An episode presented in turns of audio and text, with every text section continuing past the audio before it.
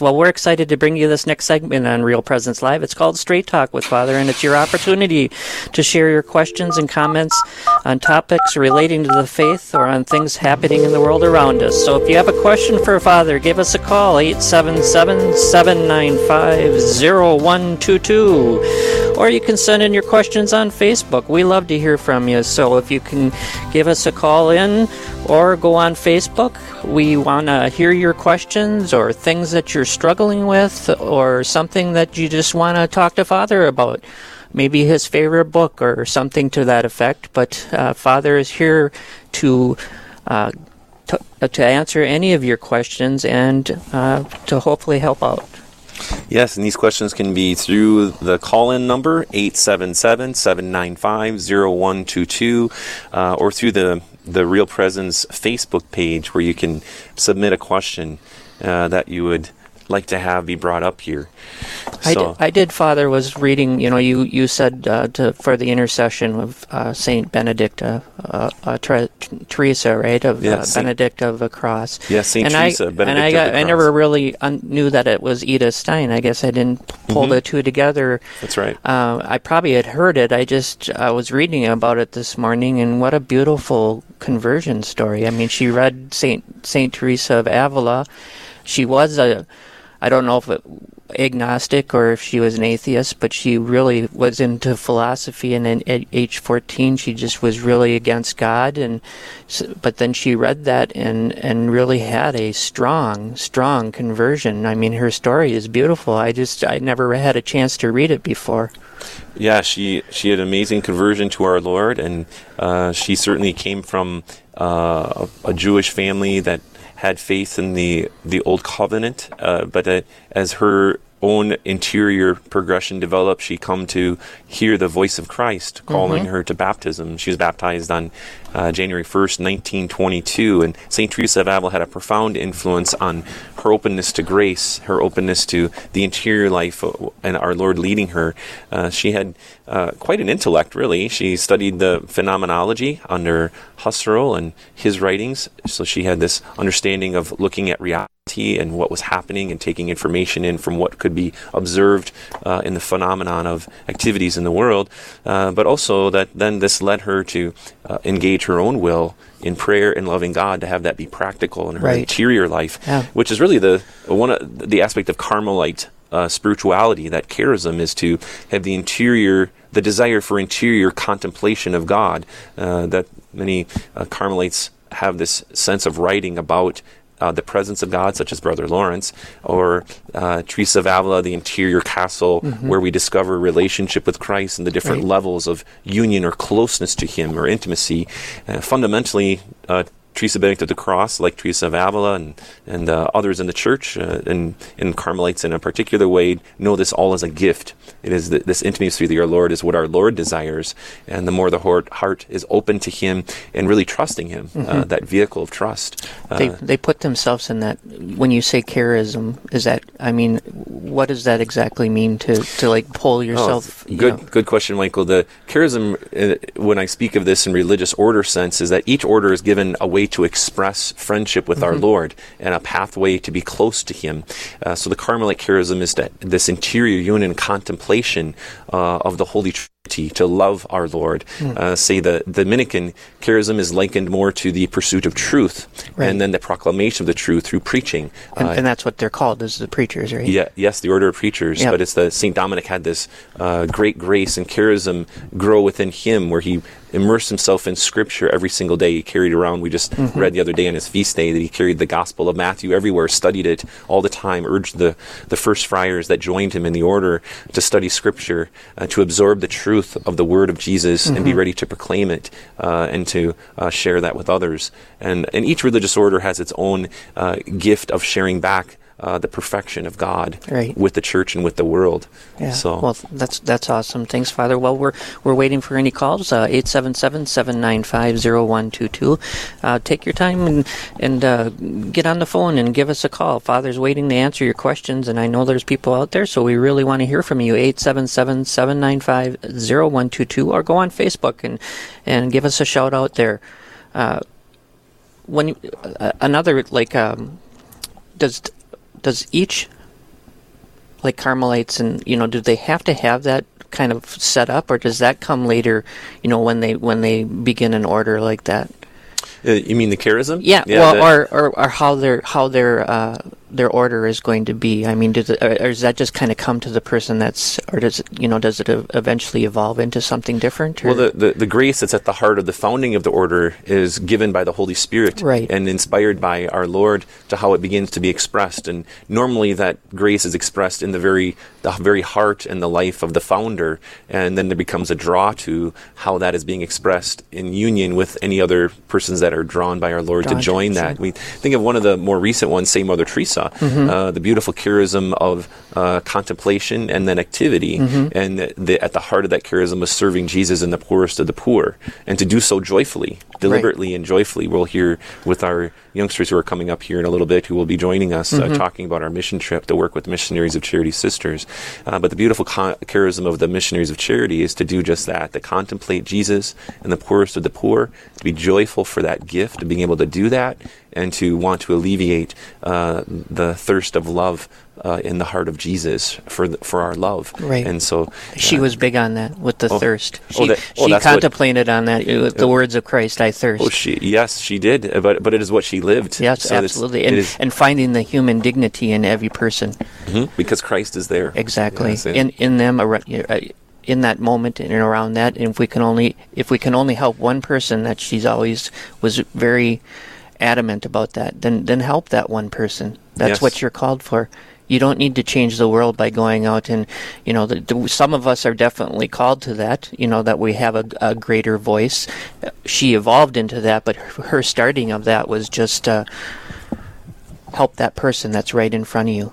Absolutely. And we think of Teresa of Avila, the charism that was inspired in her was she was a member of the Calced Carmelite order. So that mm-hmm. means uh, with shoes. And then so then the uh, inspiration for her was intimacy with our Lord in a growing way to be willing to be more detached from various aspects of the world and in the interior gifts of the Holy Spirit given, where our Lord began to direct her to, at first a kind of uh, reform within the order of the Carmelites, mm-hmm. and then it began to be a sense separated as there became key differences on how that was realized. So even to this day, there is the Discalced Carmelites, and then there is the calced Carmelites, mm-hmm. uh, the ancient observance as it's called.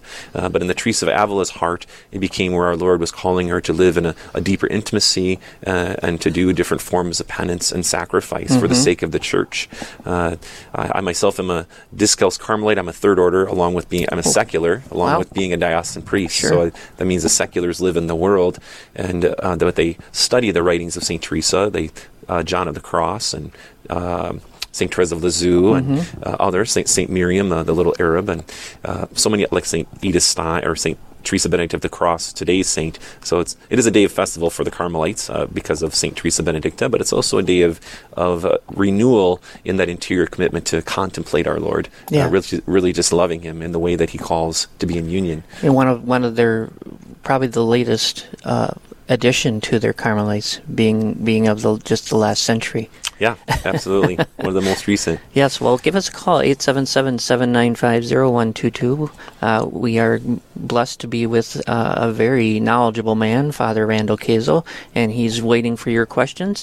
And you can certainly shout out to us at Facebook. Uh, go to the Real Presence Radio uh, app, or you can go on to uh, Real Presence Radio, our Your Catholic radio station, and you can see the link there also. So, Father, is there anything that you have in your heart today? Yeah, I think with St. Teresa Benedict of the Cross, I, one of the things we all face are aspects of suffering that our Lord permits in our life, and there's a mystery as to the aspects of suffering that take place. So, what, what or how are we suffering? Are we suffering well? And the main way to suffer well, uh, because it's a part of all human life, uh, is to have the sense of suffering for the sake of the love of Jesus, uh, to orient whatever we experience to Him. Uh, oftentimes, our Lord does not give us the exact meaning of what we experience, especially in suffering at the moment, and so we we have to be deliberate about choosing to find that meaning in Jesus, knowing that He is Lord, our King, uh, and that when we do unite our suffering, it takes on the meaning of Christ. That's the, one of the beautiful fruits of our Lord's passion and suffering on the cross, is He changed the meaning of suffering. And when we unite it with Him, it becomes redemptive and filled with the power of the victory of His cross, cross and His own uh, victory over sin and death and, and human weakness, that we find strength in Him who suffered out of love for us. So that our sufferings bore for the love of Him uh, can become profoundly fruitful. And that's where St. Paul wrote about that. He said, Right. We must make up for what is missing in the sufferings of Christ. It is our own contribution and decision to be united with the will of Jesus. Well, we have a Facebook uh, uh, Janine on uh, Jeannie. I'm sorry on Facebook, and she said I can't call in right now, so she's uh, gave us a, on Facebook. Her question is: If an individual confesses abuse or neglect of any kind to a child or vulnerable adult in confession, can a priest give a penance to turn themselves in to authorities? Well, that's a great question, Jeannie, and that's an important question in our time that that uh, there is a need for clarity. Uh, so there there is um, regarding having it be a penance that that is a different question. But as far as a priest giving counsel uh, regarding that being an act of justice, uh, that the priest can urge the person to go out of justice because when there's a a sin such as abuse or or neglect of some kind that is grave, uh, that there is a, a justice regarding the child. The child has a right to safety. The child has a right to grow and live in a, a healthy way uh, with a mother and a father. And so when there is abuse and neglect, certainly the counsel would be that, that it has to stop uh, unconditionally, and that there has to be a change of mind and heart unconditionally, and then if there has been a crime, and that, that becomes the, the, the second aspect. So the one is the sin, the person must be convicted that it is wrong, and that it is then being confessed, and, and that uh, that it it must stop because it offends God and also offends the child and offends others. Uh, but then regarding the crime, the, in the the civil aspect, yes, then there there needs to be an, an aspect of counsel. Uh, this is what out of justice you ought to do and how you ought to handle this. So. Um, but as far as it being a penance, that's a different question. That's a little bit more of a gray area. Uh, and uh, the, there's an aspect where perhaps it could be, uh, but it's circumstantial in that. But certainly the counsel that this needs to be done and it needs to be stopped in different aspects. Uh, yes. Could I add just a little bit onto that? Sure. I, I, I just saw that today that there was another uh, court.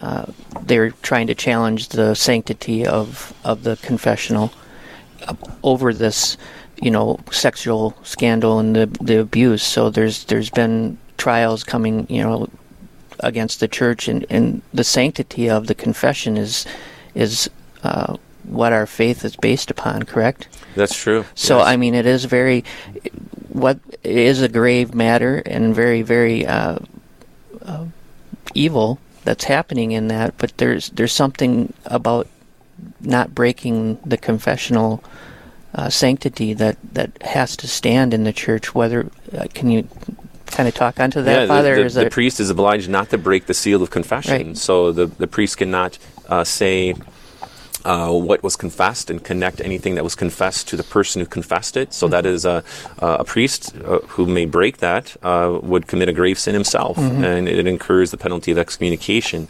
Uh, so that's part of the aspect of the priest needs to consider regarding what is confessed, but the counsel and the encouragement and urging out of justice before God what must be done to discontinue both the sin and if there is any crime that is taking place, that there be an atonement for the injustices. Right. So that, that needs to be clear that that uh, can be an aspect that can come out of confession. Right. Um, but as far as the, the seal, uh, that that is one where it cannot be violated. Right, and and we're we're seeing seeing that pushback against the church on that, and it, and Oh. it's not a good thing. Whether you you know this is a bad thing that's happening, but you know that we need that seal of confession to to be there. Right. That's that's an important aspect of uh, the human psychology and the need for being in relationship with God for God, our Lord's healing, and and that people may come forward to confess their sins and receive the grace. The sacrament of confession is so powerful to heal, to give graces for conversion, and also the strength of mind and will to no longer commit whatever sins may be confessed. It also gives healing to the memory, the imagination, and the powers of the soul soul uh, to be pleasing to God, and God gives more graces than and so God, of course, gives the grace of forgiveness, but even more graces, so the soul can really go forward with the firmness of amendment to no longer commit the sins. Uh, so uh, confession is, is a beautiful sacrament. We, we go to confession at least once a month is what Yeah. I continually recommend to read. Uh, it says once a year, but I mean, you need it. We all need it, but more than that, for yeah, sure. we, we do need it more than once a year. Yeah, and I, I'll, I'm, I'm readily to admit that I not only do I give the advice, I practice the advice, and I, I, I don't like to uh, ask of people things that I don't want to do myself. So Right. I, I regularly go, but I, I find it to be uh, um, healthy spiritually to stay close to our Lord because our, our Lord wants us to be completely united with Him. Mm-hmm. What separates us from our Lord? It's a willingness to sin and a choice to sin, and that uh, causes damage in our relationship with Him. So Right. when one regularly seeks His forgiveness and seeks it even sacramentally, which is the most intimate way with Jesus, and humbles oneself with that, well, it becomes then the most fruitful uh, way to grow in intimacy with Jesus in everyday life. Absolutely. Well, we need your questions to come in. So 877-795-0122, or you can shout out like uh, Janine did on uh, Je- Jeannie on Facebook, and uh, we can get your question into to Father Kazel here. Uh, we have some people that are following us in in studio who are here today, and they have a question for us. Could you please explain what transubstantiation is? Oh, that's a great question. Uh, great theological question. Can, and uh, we have the word. We just look at it here briefly. Trans. Uh, is a, it means change, substantiation, a change in substance. So the the substance when we begin the Holy Mass is that we have bread and we have wine, and the substance is uh, what cons- makes up bread and wine. But at the words of consecration, uh, the substance uh, of the matter is changed. It is a miracle at every single Mass, then, when the priest says the words of consecration, and that the bread is changed by the power of God, by the power of our Lord, His divinity, into His own body, blood, soul, and divinity. Uh, so the bread is no longer bread, even though it appears to be bread. The wine is no longer wine, even though it appears to be wine. But the miracle is that the substance of bread and the substance of wine has changed into the body, blood, soul, and divinity of Jesus. And uh, we're going to have on the Eucharistic miracle uh, discussion later. We'll maybe get into a little bit of that when our Lord has affirmed the faith through miracles of how our Lord uh, willed to reveal that what we believe is the truth. And what he said especially in john chapter 6 is the truth. Uh, my my flesh is true food. My blood is true drink. Whoever eats my flesh and drinks my blood has life in me.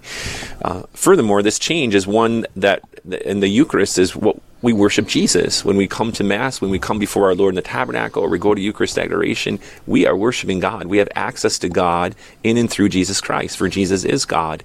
And our Lord makes us know elsewhere that no one comes to the Father but through me. We have access to God the Father in the life of prayer. So prayer before our Lord in the Eucharist, it, it, it, ought to seem for every Catholic to be our home, our a very natural thing where we can come and listen to Jesus, talk with Jesus, share our life with Jesus, uh, and uh, our our second home, our true home, is is finally with God in heaven, and but our second home here, in a sense, in this world, is is with our Lord in the Blessed Sacrament, and whatever opportunities we have to be with Jesus in the Blessed Sacrament, uh, they're good to take it up. They're good to be with Jesus. Sometimes little things I have. Sometimes people are traveling by the Catholic Church. Uh, it is a beautiful thing to look over to our Lord or make the sign of the cross to to acknowledge His divine presence there, that He is really there as our Lord and King. To make a brief prayer, uh, to ask Him to continue to bless you. But that that little acknowledgement, our Lord delights in it. He sees and hears it. He He recognizes and knows uh, those who are recognizing His divinity.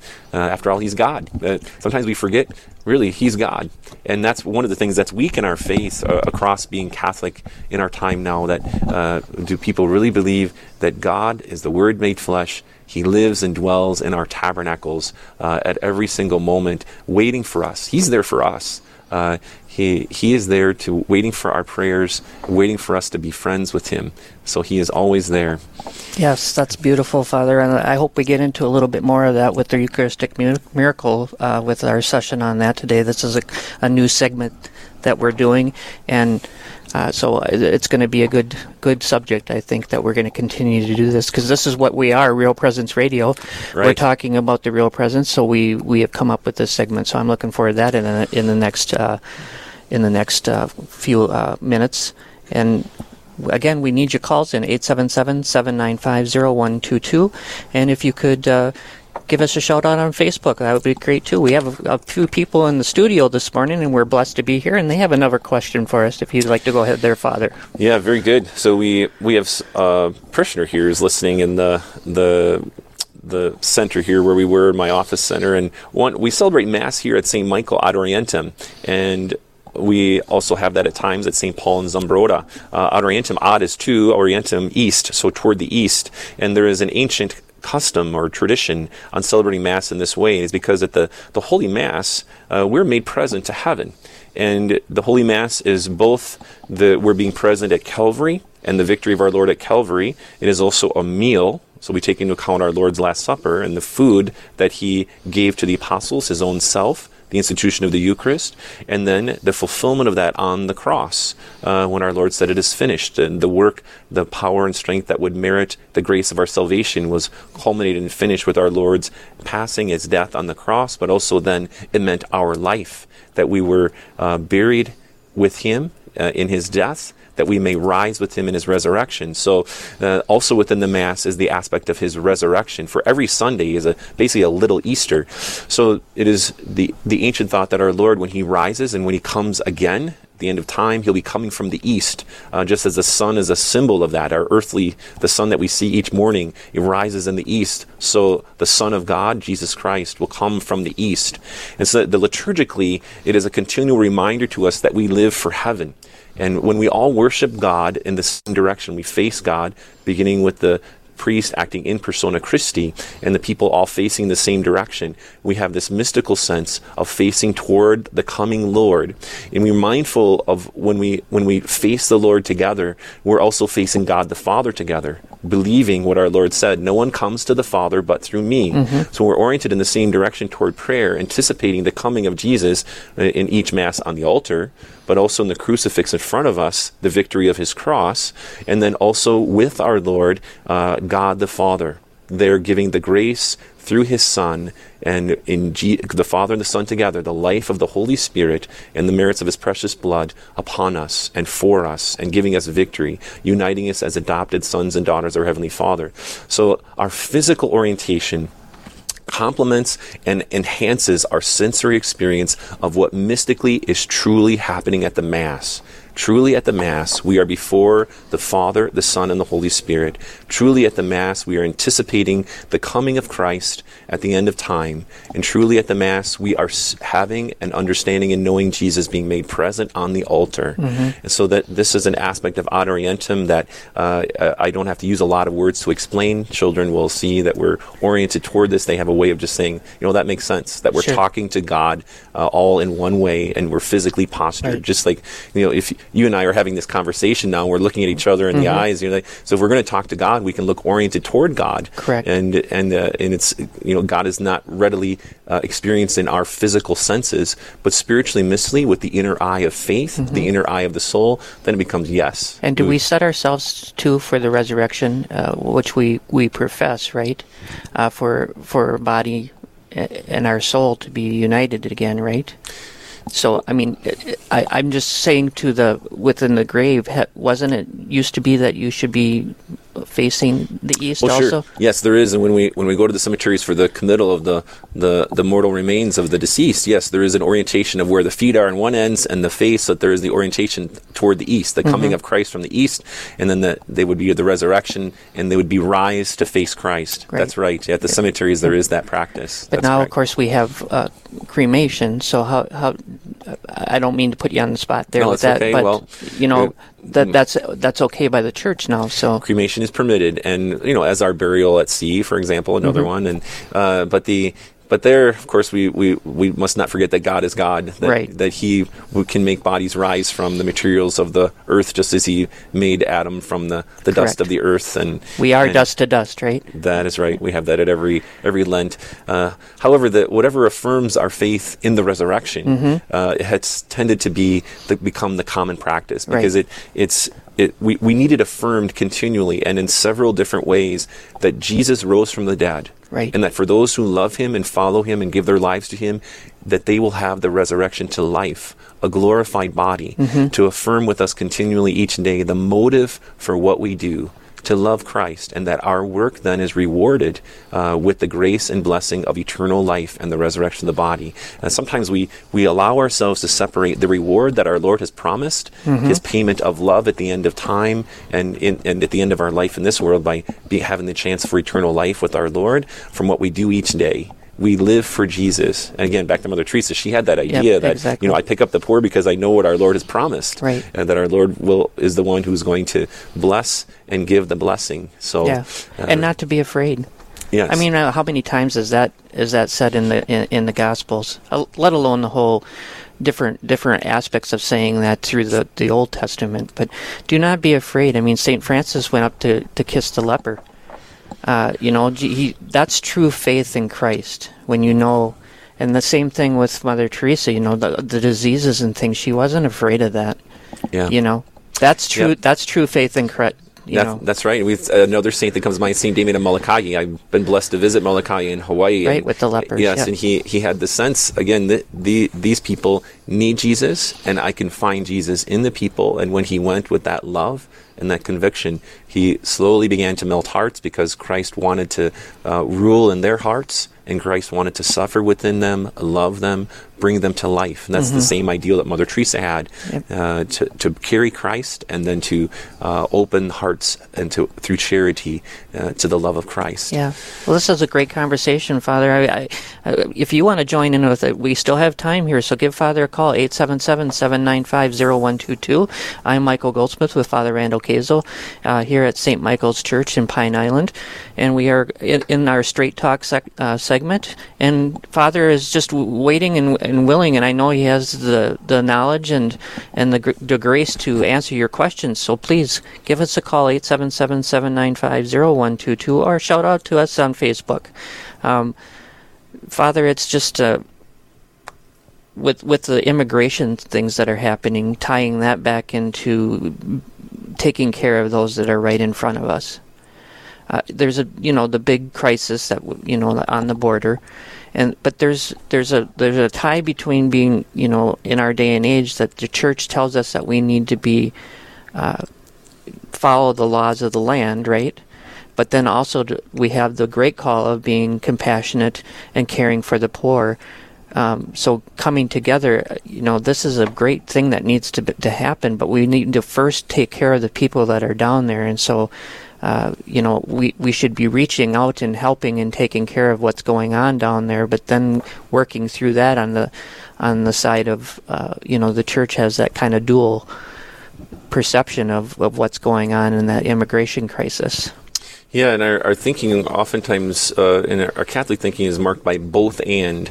Uh, we we both care for the stranger, a- and we care for the common good.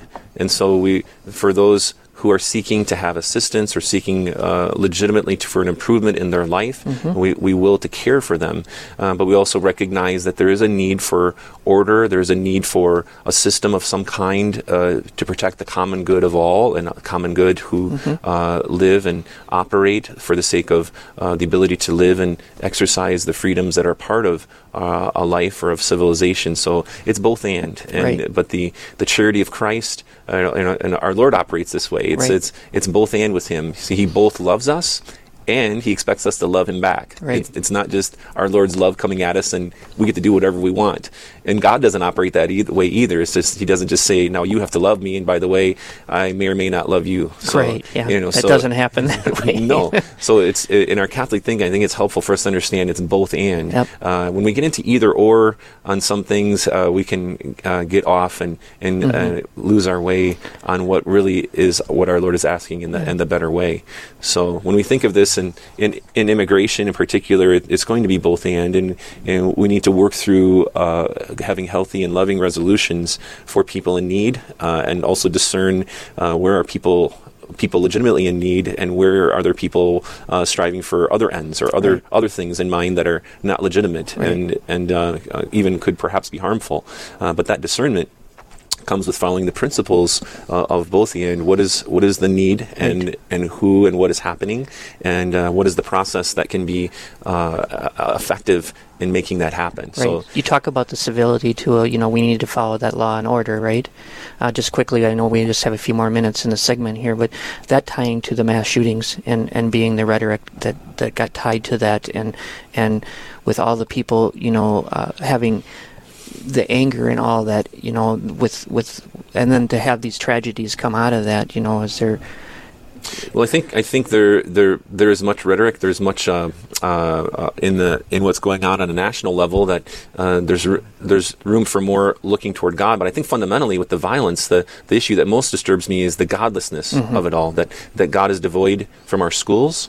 Uh, that that God is not a part of the life of, of raising children. It's beginning to become more prevalent, where children have no religion or no aspect of being oriented toward God. There's not prayer in the home, and when the less God is a part of everyday life in our youth, uh, it, these sorts of things can begin to Can- happen because what the, the the young people then begin into other things where they Right. try to find meaning and It goes the- back to what Father uh, Cousins, the- was, or Bishop uh, Cousins, was Yeah, talking about with masculinity. absolutely So, absolutely. well, we'll we'll be back shortly with our next segment, and this is Michael Goldsmith with Father Randall Kazel, and we'll be coming into the uh, new part of the show here in just a minute.